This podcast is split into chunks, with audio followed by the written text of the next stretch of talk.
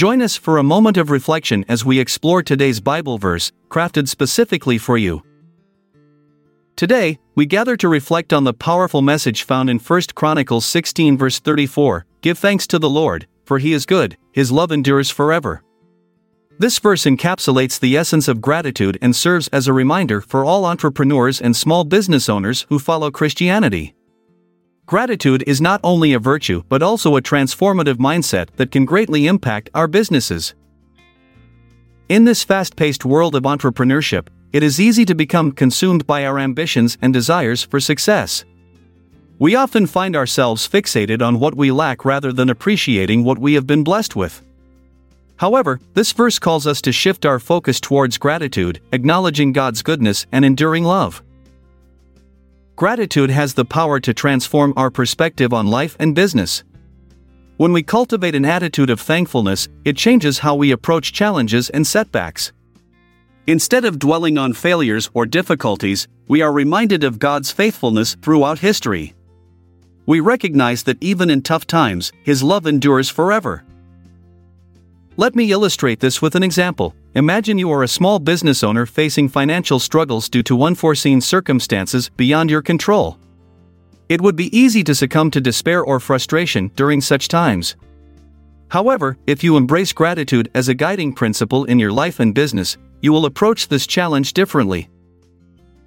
Rather than focusing solely on the negative aspects of your situation, you will begin by giving thanks for what you still have, perhaps loyal customers who continue supporting your business or dedicated employees who stand by your side through thick and thin.